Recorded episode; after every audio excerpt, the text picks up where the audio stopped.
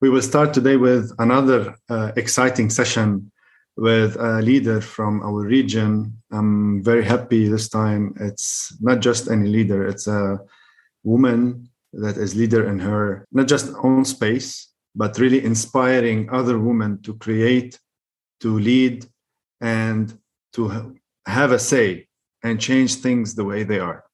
But uh, before we start, my name is uh, Rudy Shoushany. I'm a digital transformation strategist and the host and moderator of DX Talks for the ones who doesn't know me. Don't forget to join our WhatsApp group and our uh, email newsletter. So without further ado, uh, let me welcome uh, Yusr. Thank you, Rudy. How are you doing first? How was your week? It does. It's still Monday, but it still it feels like the whole week is here. it was a very busy Monday. Mondays uh, are usually, as you said, uh, the, the busy days. Uh, I hope it was a start, good start for the week because uh, we know sometimes Monday decides the rest of the week. So, uh, yeah, it was a good day. Yusr, if you don't mind introducing yourself uh, the way you like to do it to our audience, and then we'll take it from there. Sure. Um, so my name is Yusr Sabra. I am 37 years old. I'm an electrical engineer. I started off my career in facility management and operations and maintenance.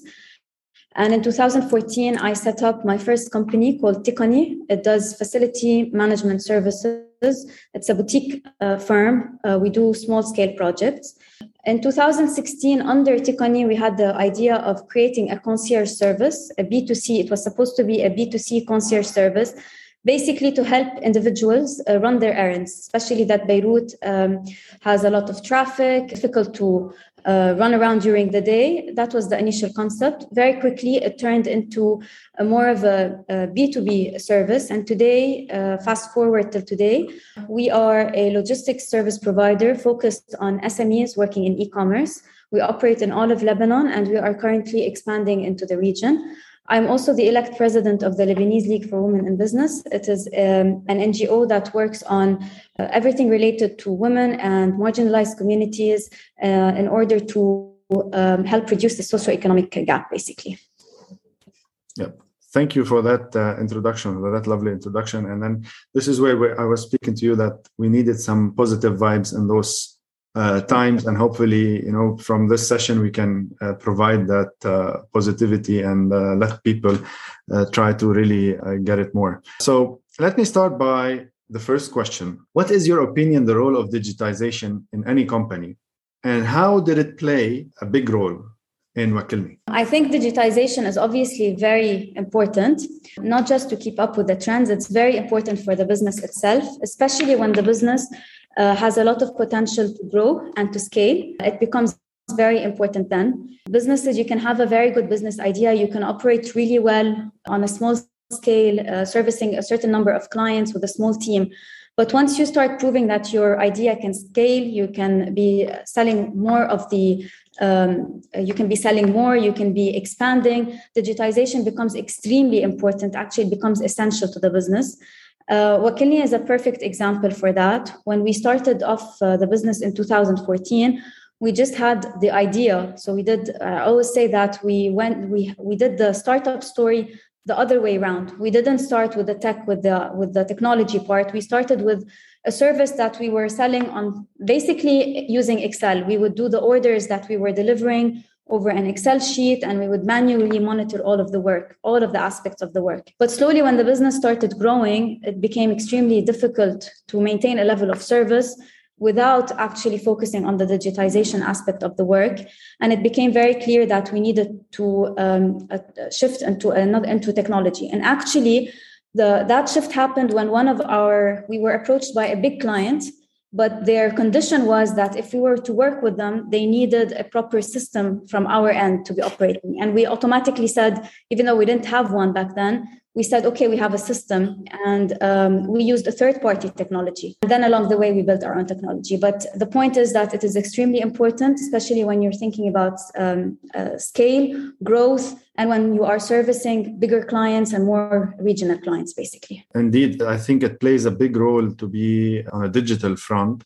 And it did play, I think, a big role in transforming uh, Wakilni, and it's gonna still play another role because you're expanding in the region also from what we see, and uh, I think uh, digitization is a is a big enabler for you to be able to you know expand uh, in that space. And we will talk more about uh, you know uh, funding a little bit maybe uh, later on because there were challenges. So what challenges was put on wakilni and how was digital transformation able to really uh, help especially you know knowing that 2020 was the covid year and many businesses went online.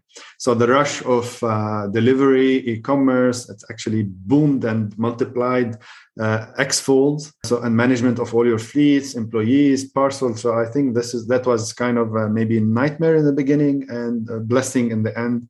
Uh, do you mind sharing with us those uh, challenges and experiences and Sure. Basically, during COVID, our volume of work it, it almost tripled, basically in terms of volume, and that meant that also our team expanded to more than double its size. We were processing a very much larger uh, volume of uh, of orders, and what was what became clear was that what used to work then um, was no longer working today. And um, we say what got us here will not take us there and we realized that the way that we were doing things was no longer the, the right way. It was actually affecting big time our um, quality of service. Um, we were having a lot of lost packages delays. It became extremely uh, difficult. And we had to relook at the entire way of doing things. We had to rewrite a lot of our operational procedures. We broke down all the aspects of the work. We identified the different bottlenecks basically. And then we, ha- we built task forces that uh, each task force was responsible for solving one of the bottlenecks that we identified. Then we turned these solutions into new operating procedures. And then these operating procedures um, had direct effects on the technology that we're using. So on our platform, on the driver's app, on the accounting uh, system that we use. So all of these, um, the results of how we were solving the issues were translated into new features and into new ways of how we are using our platform. And uh, to, um, that was the only, basically, that was that is the only way to really approach um, uh, challenges in, in, in, the environment, in, in, the business. We used to have that before. So I'll, I'll give you another um, almost equal, uh, equal example. The, the second Black Friday, so usually Black Friday is a time of the month in November where major discounts are offered by retailers.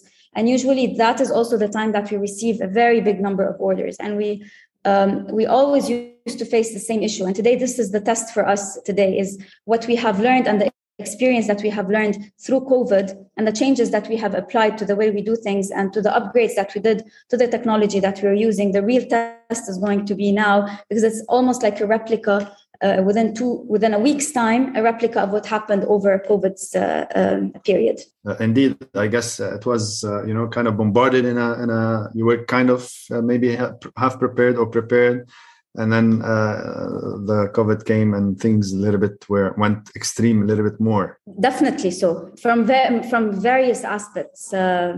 we also we were forced to so during COVID we were lucky enough to have we have a very big team of, uh, I mean, relatively a big team of, uh, of employees. Back then it was around 130 people. And it was a nightmare for me to be operating um, under this kind of uh, uh pressure, basically. And we were lucky that for uh, several months we had no cases on the team. But then when we had cases on the team, we also had to really rely on technology because uh, running like a purely technology company from home and not from the premises itself works in certain cases but when you're running an operation where you have to be physically present near the uh, physical packages you need to be doing sorting etc um, it was a very challenging mix but we definitely had to use a lot of the um, we relied a lot on the technologies that we use in order to be able to um, have the hybrid model basically of some people on the ground and others operating from home. Yeah yeah uh, another challenge uh, ticked. I have a small question from uh, antoine which is uh, why are you expanding into other markets? Is uh, the current market uh, big enough, or uh, you need the business to grow? I'm going to be very, very frank. Prior to the crisis, I, am a very big believer in the Lebanese market. I'm not driven by typical investments. Um, like I know all businesses are always seeking to grow, grow, grow. For us, personally, not talking on behalf of my partners or shareholders or investors, I was very happy with the Lebanese market. We actually, last year, before the economic crisis hit, we grew beyond all the targets that we had for several years ahead.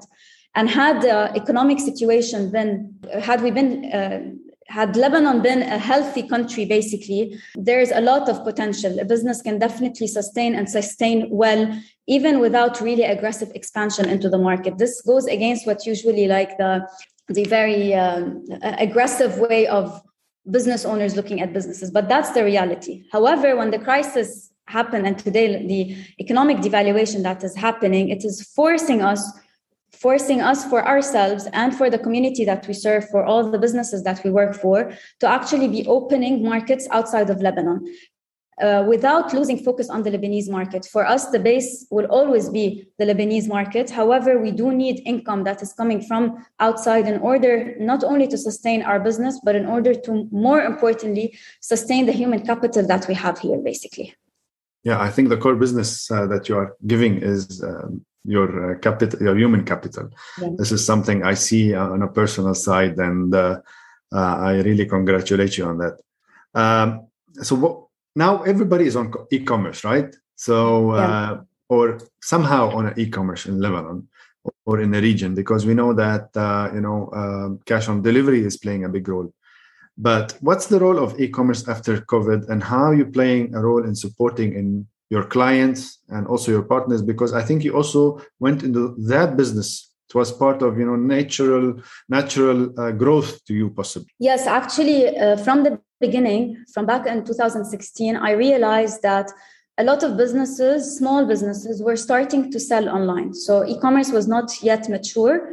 And there were a lot of um, unorganized, unregistered small shops that were still selling over Facebook, and there was not even Instagram back then. And there was a lot of hesitance actually from the bigger brands about the appetite not just in Lebanon, but also in the Middle East region on e-commerce, basically. And I saw that um, a lot from the bigger brands. The, the bigger the brand is, the more hesitance they had to actually go online. And I would hear a lot of people saying, know, who's buying online? And they automatically link buying online to using credit cards to pay like um, online payments in terms of the credit cards.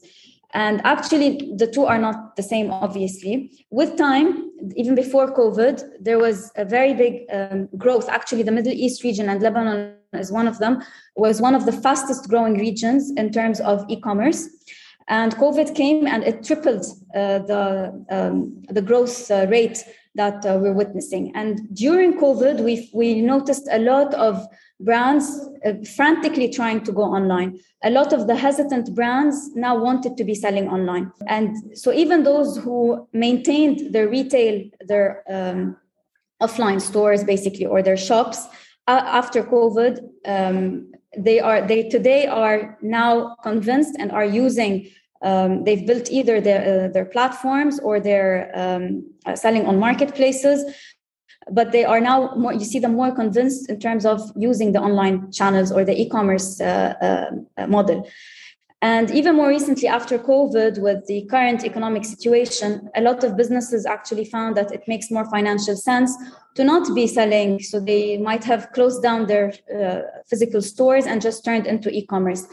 And specifically in Lebanon, also selling online allows you to be selling outside of the country and generating fresh revenue. So that is also another reason um, that there is a lot of interest now um, in, uh, in e-commerce. And we were lucky enough to uh, identify this opportunity from uh, early on and to focus from early on not only on the capable or the large brands that were starting to go online. We focused from the beginning on the smaller businesses on the smes we believed in their potential and in the ability for them to grow they are serviced properly. And today this is what our client base consists of. So you see these two kinds of or um, two sizes of clients basically so I think you enabled also your customer to have part of your success and grow based on your growth.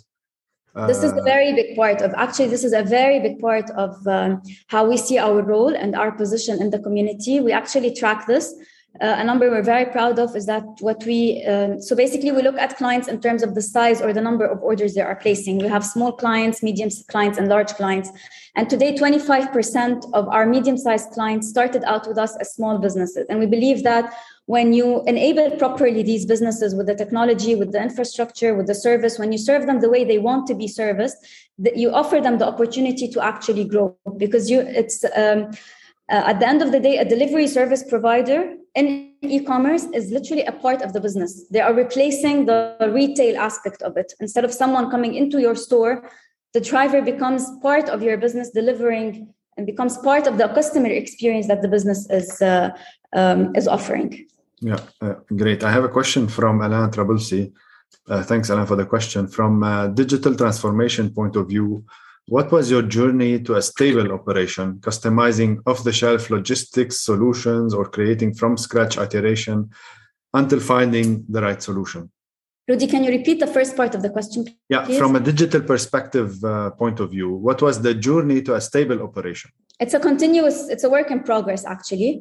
And uh, you listed a lot of the aspects of it we started off with purely uh, tracking the driver. Actually, before even the tracking, we started off with purely the order management of a system that just at least um, has a, a, proper record and proper histories of the different orders that we have, the locations, the details of the different orders. And then slowly that um, uh, that transformed. And I also part of a very important part of the journey was First off, we started off, as I said, using no platform whatsoever. We used to use Excel. Then we shifted into a platform, a third party solution. It's a known platform called Salesforce. It's usually not used by startups. It's very powerful. We only use, so we paid a small amount of money to customize it in order for us to just do order management on it. And that by itself already was offering more than what other last mile delivery providers were offering. It allowed uh, customers to go in and place their orders and at least track their current status. Is it open? Is it delivered? Is it etc. Then we shifted into a local, a local company's uh, platform. It was called back then eDress. And eDress was a, a, order management and tracking platform. We were their first clients in Lebanon, and we helped them actually build the solution based on our requirements. So we would work with the development team, telling them this is the kind of requirement we need because we were very close um, in terms of operations on the ground. So we knew what kind of features we needed to be adding on the system. Then 2018, we realized that actually the technology part of the business is very important. It's actually the bread and butter. All of these features are very important. They're a competitive advantage. And we decided to shift the technology in house. And that was part of the process. The day that we decided to do that was very valuable for us. And since then, we've actually been working working on different modules. So whether it is the tracking feature, whether it is for the driver's part, the different elements that the, that the driver is able to see in order to support his work on day-to-day basis, whether it's the platform itself, whether it is the consumer or the customer. When we say consumer, it's for us, it is the, the business that is working with us, whether it is the APIs. And uh, more recently, we've been very much focusing on the process of the order itself from the moment it is picked up from the um, from the store to the moment it enters into the warehouse how it enters being able to track it to know at every single minute live where is it? Is it at inside the warehouse on what shelf it is located? Is it out of the office with whom where is it etc and it's a learning process. As i said a part of what we do is on frequent basis we review what is going wrong with us uh, where are our bottlenecks and we build the solutions to the to the before we we turn into the, to the developers to support us in modifying the technology or adding features the, the operations team themselves they recommend what kind of changes they, they need to have um, uh, what kind of features they need and then we shifted to the uh, the development team to support. Great. If you can give one or one main you know advice uh, about companies or startups or even entrepreneurs to integrate digital transformation in their companies? What will it be? You have to be on the ground.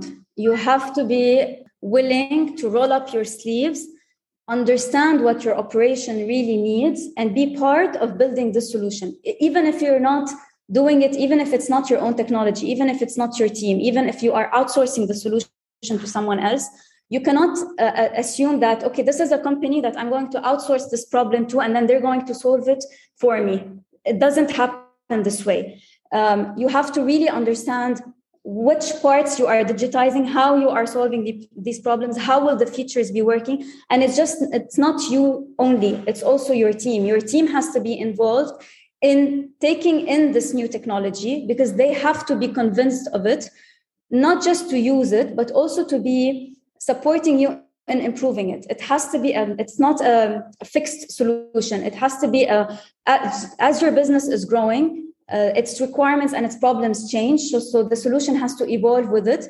And since you're not involved in the operations as a business owner from day to day, you need your team to actually be willing to say, this feature is working, or this thing is working, or this thing is not working. And when it's not working, usually if they don't believe in the solution themselves, they're just going to ignore it and they're just going to you're going to discover on some day that some uh, it's it's not being used for example. But when they are part of it and they really um, uh, believe in it and they have ownership over it they help you keep it up to date and keep it basically progressing. Uh, so thank you for that uh, question uh, or actually answer. And then uh, i'm going to move to a very good part which i, I really love but i really like george's question. I'm sorry to, inter- to interfere. If you'd like us to answer it now or later. Yeah, I'll, I'll take it in a few minutes. I'm gonna jump to the to the people related uh, question or the social aspect of uh, what's the role of the people in any transformation, especially if it was a digital.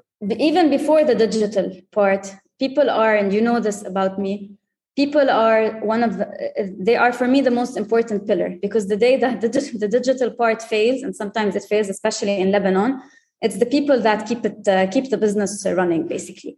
But they're also very important. And as i as i was saying before that um, the people really have to believe in the solution itself they have to be part of building it. They have to be part of you cannot just expect them to be adopting it and using it if they don't if they're not part of um, if they're not part of it coming into the business basically. And they have to be part of its improvement and its um, the, the, process of making sure it's always up to date. Yeah yeah i guess uh, that's very important. Uh, nader thank you for the comment. He says he's proud of uh, what you achieved. Nader ghazal I think uh, my professor. I think he was a tutor in AUB, if I'm not mistaken. Yeah, yeah. And uh, lovely to have you here, Nader. I think you've been uh, part with uh, of DX Talks for a while now, so uh, thank you for that. The question from George is: In your opinion, what is the effect on projected fuel prices on e-commerce in Lebanon? I think it's going to be fueling e-commerce somehow. It's actually, I don't think it's going. It's actually not that positive actually ah, okay. food prices are affecting drastically they are actually the main driver that is affecting delivery fees now delivery prices across all last mile delivery providers the fuel prices actually and we this is based on studies that we have done uh, fuel prices actually have a bigger effect than the devaluation of the currency on um, uh, delivery prices because one of the main uh, expenses is fuel and it directly also affects the cost of living on uh, employees. So it has effects on several places, basically. And I'm just, you will see in many cases, Wakilni included, delivery prices have drastically jumped. We're talking about several multipliers, basically. And what that means is a lot of businesses can either not afford having delivery services for their businesses or starting to offer pickup services. So instead of a delivery happening, expecting the, the customer to come and pick up their, uh, their product. So it's definitely very challenging. And I think, however, it is an opportunity for us to be looking again at the model that we use. For us, for example, it um, became inspiring to actually think about how we can be non-fuel dependent, whether in Lebanon or in other places. Yeah, I think it have to fuel somewhere uh, new ideas. And of course. Yeah yeah uh, i'm really sure. Um, unfortunately i hope uh, uh, you know because we heard about zomato what happened with them uh, and then they are exiting the, the lebanese market. Uh, i really you know i we're all supportive here of course but at the end of the day there's this profit to be done and i think this is one of your the clever uh, points that you did where you know you're expanding into the region also to try to support the local uh, industry and the local employees and, and uh, the local business at the end of the day. I think we're living in a very high competitive area, but in the same time, it's a, it's a, it's a, it's hard to to overcome every day with new things happening and uh, new challenges uh, by, by the hour. Yeah, we're, we're definitely listed as one of the crises areas, uh, and usually in during in, in like um, countries with crisis, you'll actually find a trend that international or global players usually are not focused on these. You find them exiting, and this is the opportunity for local players to actually be making a name for themselves. And there's always I'm a very big believer in the all of the challenges except security. this is my biggest uh, fear. Exactly. Actually. As long as it's a, um, we have a minimum security, then there is a lot of um, potential for innovation. Basically, hopefully we will go to the other side of of the river safely. Okay, Yusr, you're also a woman advocate, and this is the part that I love. You are the president of the Lebanese League of uh, Women in Business tell us about your role and how does women play a big role in, in business success? So um, as i said lebanese league for women in business is an ngo it supports women in business basically. And i joined it in 2016 as a member. Uh, for several years i found a lot of support from the ngo what i mean by support was um, whenever there is an opportunity, a speaking opportunity, for example, the NGO would put me on the for, on the forefront. They would push me out of comfort zones. They would push me into the spotlight to talk about the business. It really helped in uh, securing investments, etc. And from that experience, I realized that having the right support network around us, whether it is a woman or a man, is very um, important, especially for startups, for small businesses, etc. And in 2000, around a year ago, um, I was elected the uh, the current president, and this has helped me a lot, or it has given me the opportunity to basically give back to the community that has helped me and. Um, uh, today, I work closely with um, a very passionate team. We work with basically women in rural areas, for example, to support them with upskilling, to help them build their own businesses. Um, we work on a, um, basically we have um, operational scale and we also work on um, policy scale so we're working on projects in terms of women on board for example so we're trying to push for policies that advocate women quotas, company boards, representation in the public sector. I'm a very big believer that women in leadership positions is important. It's important to have the right representation there. So even though I'm a woman advocate, it doesn't mean that we're advocating for purely women. However, just the right representation, because it has been proven that having women in leadership positions always leads to when, yani, when there's the right mix, basically, it is always more productive and more effective than having uh, no representation of women. Uh, indeed, indeed, and I love the the message that you gave. Uh, I just want to thank uh, again. Uh, I think Dr. Uh, Nader for his message. I'll I'll definitely reach out with you, and then we'll work it out from there. Uh, I have a message also from our YouTube. We have just a salute from uh, iQuad team that they salute you, Yusr. That they they love seeing you on this on this platform. Zaina has a question about data governance. I think that's a bit tough question also. How you how, how are you handling data? How private how is the private data of final customer protected and and handled? So basically we don't share any of the we don't share data at all. We uh, even the analysis that we do is always um, it does not involve names uh, addresses phone numbers etc etc and actually, now that we are, we've recently acquired a stake in a company in Cyprus, and a last mile company in Cyprus. And now we're more or less part of, we're, um, we are part of the EU. So the EU regulations, which are the most stringent in terms of uh, data privacy, we're now starting to um, understand better and understand more the uh, different criteria that we have to be uh, respecting. So this is definitely something that we are now more and more uh, understanding and working on. Yeah, uh, I think GDPR will hit you hard because there's a lot of uh, changes to yes. process to actually it's more on the processing and the way you do business and uh, it's a it's a long term uh, yeah let me go for again for another question on related to uh, the women part, which is related to women in tech initiatives or uh, the role of uh, that women in tech, why it is important, uh, and uh, what do you think it gives back and why do we need such initiatives? Look, I, again, I always, you know, I always say that the role of women in tech is the same as the role of men in tech. What is important for me when we talk about this is actually just exposing more and more girls from the younger ages to uh, technology, to the different opportunities or in the different industries that they can be part of encouraging them to join that to join them. Just not because i honestly when, when we talk about the you know I, I always get this question and basically it is the same role the men and the women have.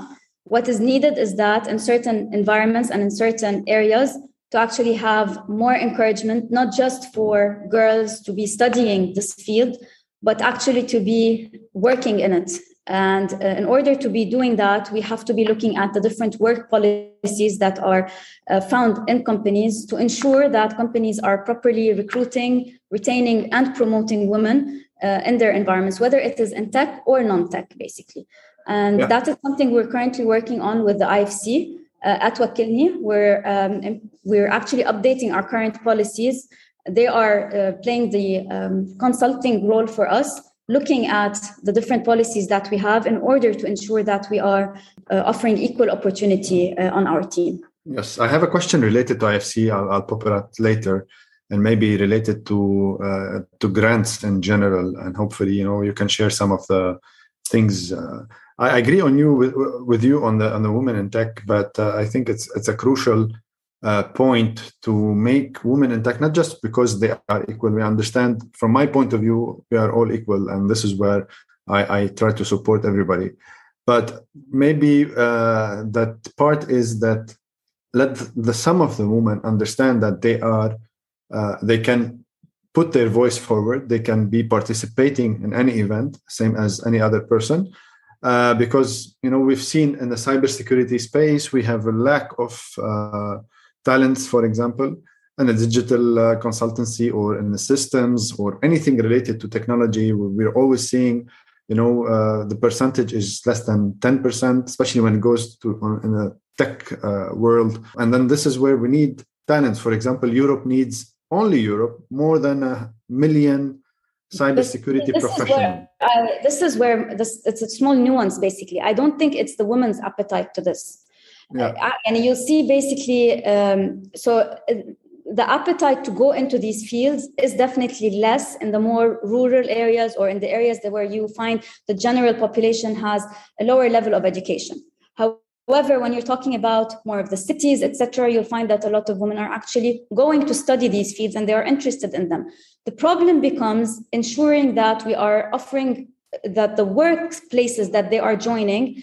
have the proper policies to retain and promote them basically to offer them these equal opportunities. So i don't think it is the women that require more enthusiasm. I think actually it is the other way around. It is the work environments that need to be really uh, offering the right places you know offering the right policies maybe the maternal one maybe ensuring proper promotions etc this is what i feel is actually uh, missing basically yeah, uh, it depends where you are. It depends the solution, yeah. the scenarios, uh, indeed. But I guess yes, this is one of the main things that I think you are working on is to change companies also to act on this and then try to be more uh, inclusive uh, on on that part. Uh, and this is where you know today, if we look at all of the companies, if they involve such a thing, uh, you know that will make miracles throughout the next for the for the youth and for the next generation uh, and then we do need that education also not just you know on the society not just on our shows or in whatever we talk about or uh, we need it all over try to uh, be ambassadors uh, all over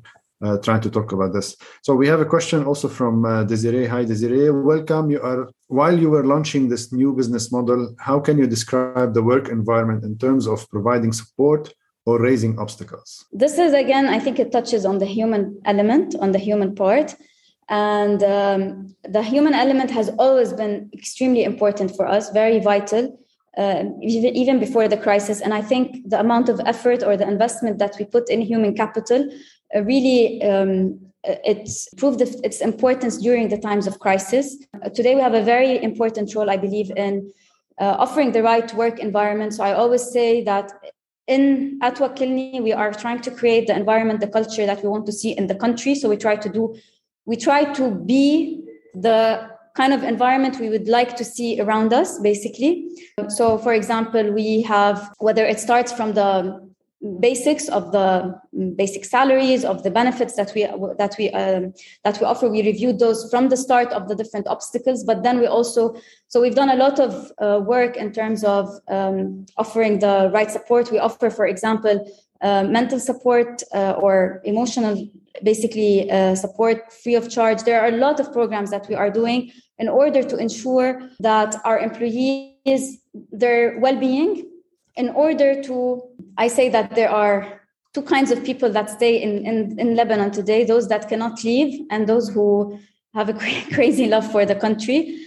And we want to make sure that we are basically maintaining the team that we have i'm going to ask a question related to grants related to you know supporting companies and maybe supporting also the digital journey that you embarked on uh, do you mind telling us from different perspective sure. how they can tap on Sure. So again, we, we don't have the typical story. So we didn't have a, a technology idea or a technology or um, a, a, product that we were able to go and pitch to an accelerator program. And then it was the opposite, um, the other way around. Uh, so along the way, what uh, the different approaches that we had, we needed to raise money along the way, basically, and we bootstrapped basically for a long time from the uh, first company that we had established. We took out a lot of personal loans, etc. It's not the typical story.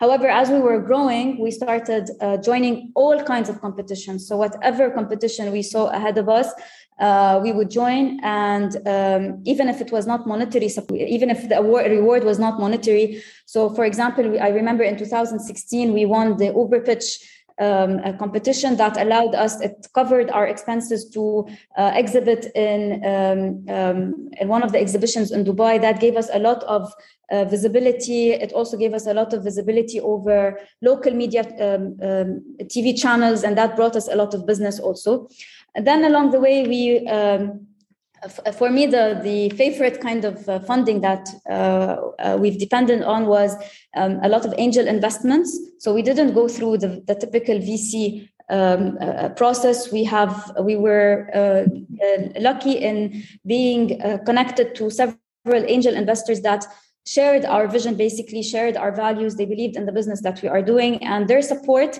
helped us uh, on the journey. One of these angel investors was actually so it was around the time that we had decided to build our own technology and we didn't have the fund in order to do that. So the way we did it was we looked at all the development companies that were present um, uh, around. Uh, i got to know each founder. I wanted to make sure that uh, i liked the person that i'll be i'd be working with and I, we also checked who would be interested in uh, versus building our platform in equity in the company or in shares. And that was actually how we built the first uh, uh, the first version of the platform. So it was an investment um, through them building the platform versus shares in the company. And that was extremely helpful. It was a milestone for us. And along the way we also um, uh, got funding from several other angel investors. But also um, we uh, never skip a chance. Whenever we see any grant out there any program that is offering grants we always apply. In 2020 we were lucky to get approvals for two grants, one from Leap that um, helped us greatly in the expansion. So it was around the time of e-commerce, and we needed to uh, sorry, in around the time of COVID, and we needed to do changes to our uh, warehouse. Basically, we needed to expand the warehouse. We needed to change the setup. We needed to add features to the platform, and the grant that they offered us helped us do that.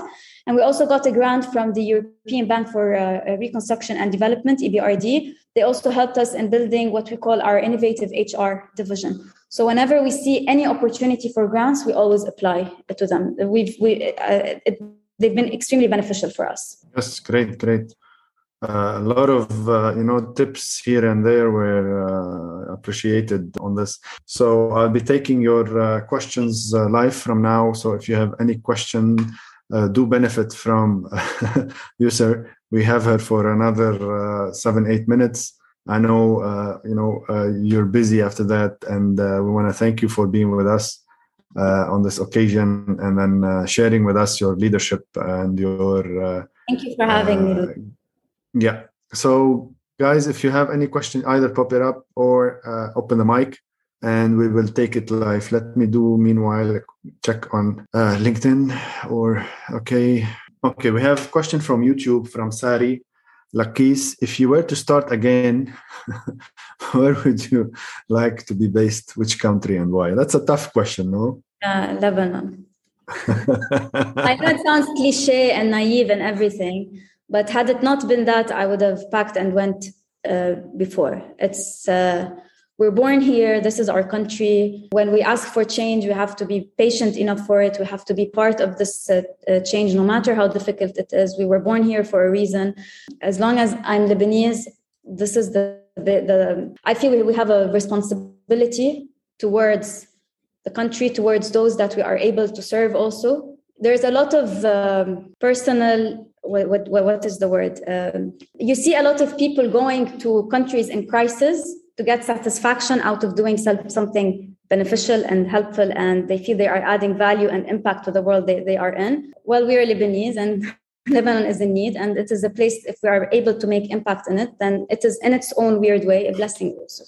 Yeah uh, well i was in a talk uh, last week thursday with aub competition president, the president challenge. And then we had about uh, we talked about this in our uh, fireside chat related to innovation that we have the innovation we have the people we have the talent we have everything related to it. We just need the spirit.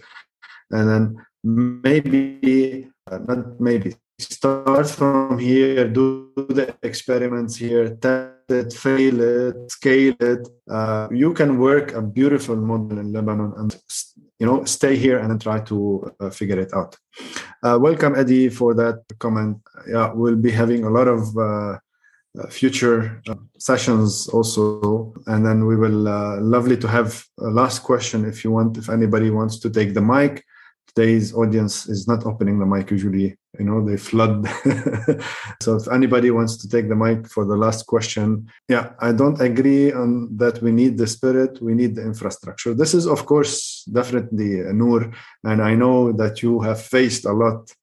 And uh, noor you're also uh, you know a leader in your space trying to help the lebanese uh, and lebanese companies uh, in, into that space but we do need infrastructure. I'm not saying no but we can start what we can start with what we have. Uh, i think it's just barely enough to get us uh, started. We were doing amazing and what we don't have or what what or, or, even if the service is bad we're still doing amazing with it. So uh, i understand uh, your your comment. If you have i mean last word uh, you said also before we we end the the episode I want to thank you very much. Uh, I also want to thank you for highlighting this topic, and I want to thank everyone that has stayed this far to listen to the conversation. Thank you. Yeah, uh, thank you. I'm just gonna say, uh, if you have one last question before we close within the one minute. Uh, otherwise, I will thank my guest. Uh, we have uh, from another way to go, user. It's private. I don't something clicked. Uh, it was great. Thank you. Thank you, Sandy. Yeah, I want to welcome Sandy. Sandy today joined us for the first time in the team of uh, DX Talks. So uh, thank you, Sandy, for joining. And hopefully we will grow all together also because we're, we're growing in a, in, a, in a, big scale. And uh, we do need all the support uh, left and right also uh, for that. So don't forget to join the WhatsApp group the, for to stay updated. With that, it seems nobody wants to ask a question. Thank you, Yusr. I really appreciate it and appreciate your time, giving us your time. And definitely, we will be meeting more and discussing more future uh, endeavors and uh, uh opportunities. Uh, thank you again, Yusr, and you. have a good week ahead. And good luck with uh, all of your uh, efforts and scaling whatever you do. Thank you. Bye-bye. Bye.